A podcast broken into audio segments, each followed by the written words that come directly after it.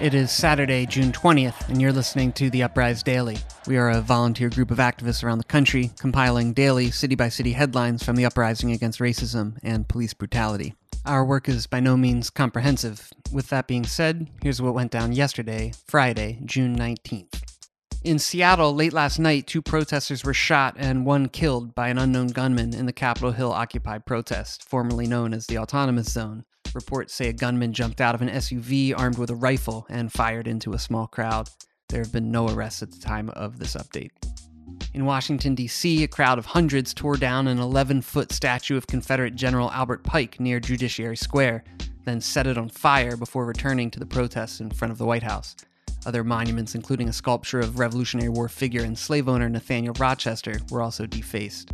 In Phoenix, Arizona, dozens of protesters commemorated Juneteenth in a march called A March with Our Ancestors, demanding police and prison abolition. Red paint was thrown onto a memorial to Confederate troops from Arizona. In San Francisco, California, hundreds of people defaced and then tore down first a statue of Junipero Serra, who founded the first nine Spanish missions in California and tortured and imprisoned Native Americans in his drive to convert them to Christianity. The crowd then gave the same treatment to a statue of Francis Scott Key, a slave owner who wrote the lyrics to the United States national anthem, the Star Spangled Banner. In Oakland, California, thousands gathered as workers from the International Longshore Workers Union shut down the Port of Oakland as part of a West Coast collaborated strike to honor Juneteenth. Speakers said protests and stoppages were happening in 28 other ports on the West Coast, and that dock workers in Genoa, Italy had also struck in solidarity. In Los Angeles, California, thousands took part in at least 30 different marches, vigils, protests, and rallies across the region. In San Pedro, the International Longshore Workers Union shut down the Port of Los Angeles. In Crenshaw, there was a black centered and led space with Black Lives Matter Los Angeles and the Crenshaw Subway Coalition to honor the life of Grechario Mack, who was murdered by police in the Crenshaw Mall in 2018. In St. Petersburg, Florida, on the 20th consecutive day of protests, a major Juneteenth celebration took place at Williams Park with music, speakers, and food from local black owned businesses. The celebration was followed by one of the largest marches to date, as hundreds took to the streets. In Atlanta, Georgia, nearly 10,000 people marched downtown and throughout the suburbs in celebration of Juneteenth. Around 8 o'clock p.m., a man in a truck taunted protesters with an AK 15 rifle. Shots were exchanged between the driver and a protester, and the driver hit one of the protesters with his truck while trying to flee the scene. No injuries were reported from the incident. Several of the gatherings yesterday were centered around the removal of Confederate monuments, which has been considerably difficult due to a state law passed last year that dictates that Confederate monuments can only be moved to places of, quote, similar prominence the city of Decatur's recent monument removal was achieved through a loophole in the law, with the judge declaring the monument a public nuisance and a threat to public safety.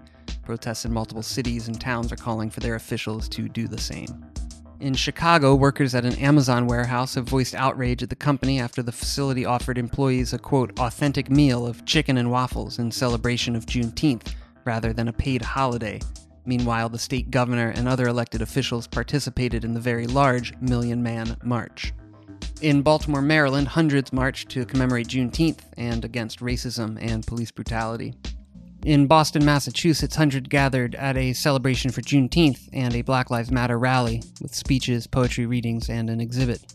A small group of counter protesters briefly interrupted the event.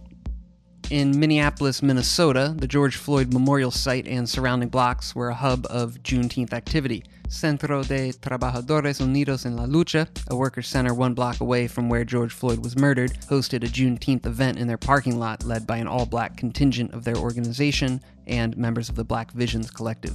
The group's Free Black Dirt and Slow Roll hosted a Juneteenth bike ride for black participants.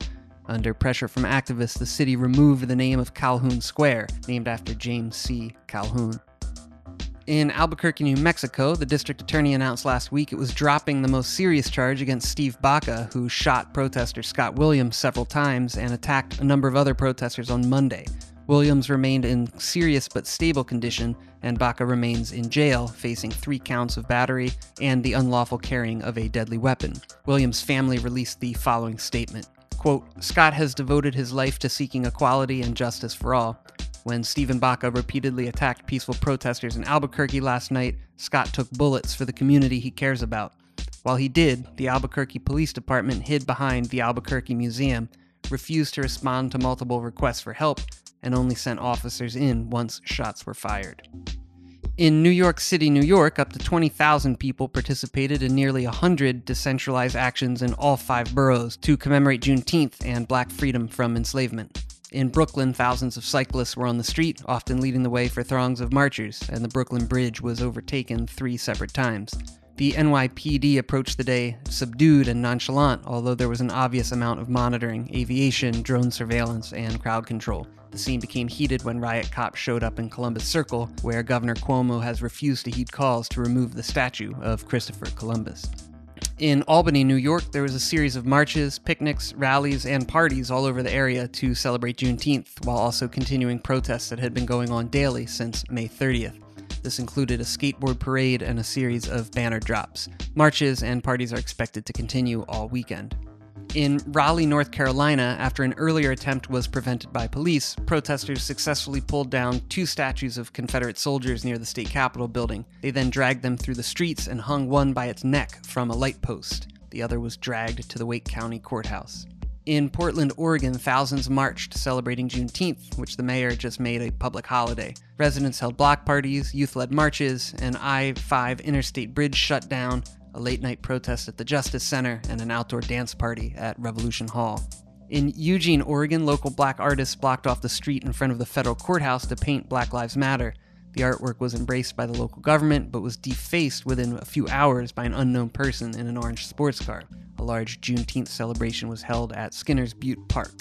In Philadelphia, Pennsylvania, Juneteenth marked three straight weeks of daily uprisings against state sanctioned violence and white supremacy. A 22 year old named Nasir Bell, who was arrested at a protest in Philly earlier in June, helped organize a march through the center city he called I Can Breathe. The day started with about 100 demonstrators holding a die in in front of City Hall. Juneteenth celebrations included a fashion show featuring black designers and models in front of the Liberty Bell, and Jawnteenth, a celebration of black joy, freedom, and resistance held in Malcolm X Park in West Philly.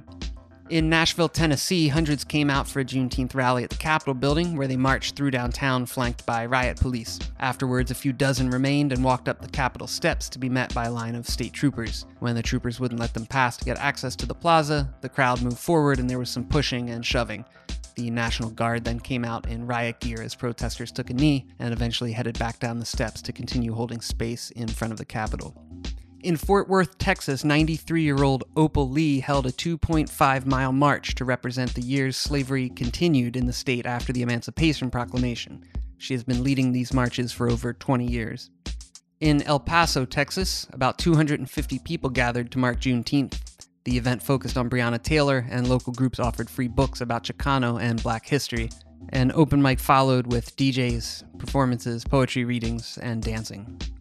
In Richmond, Virginia, protest and Feed the City event held at the Robert E. Lee statue was attended by hundreds of people.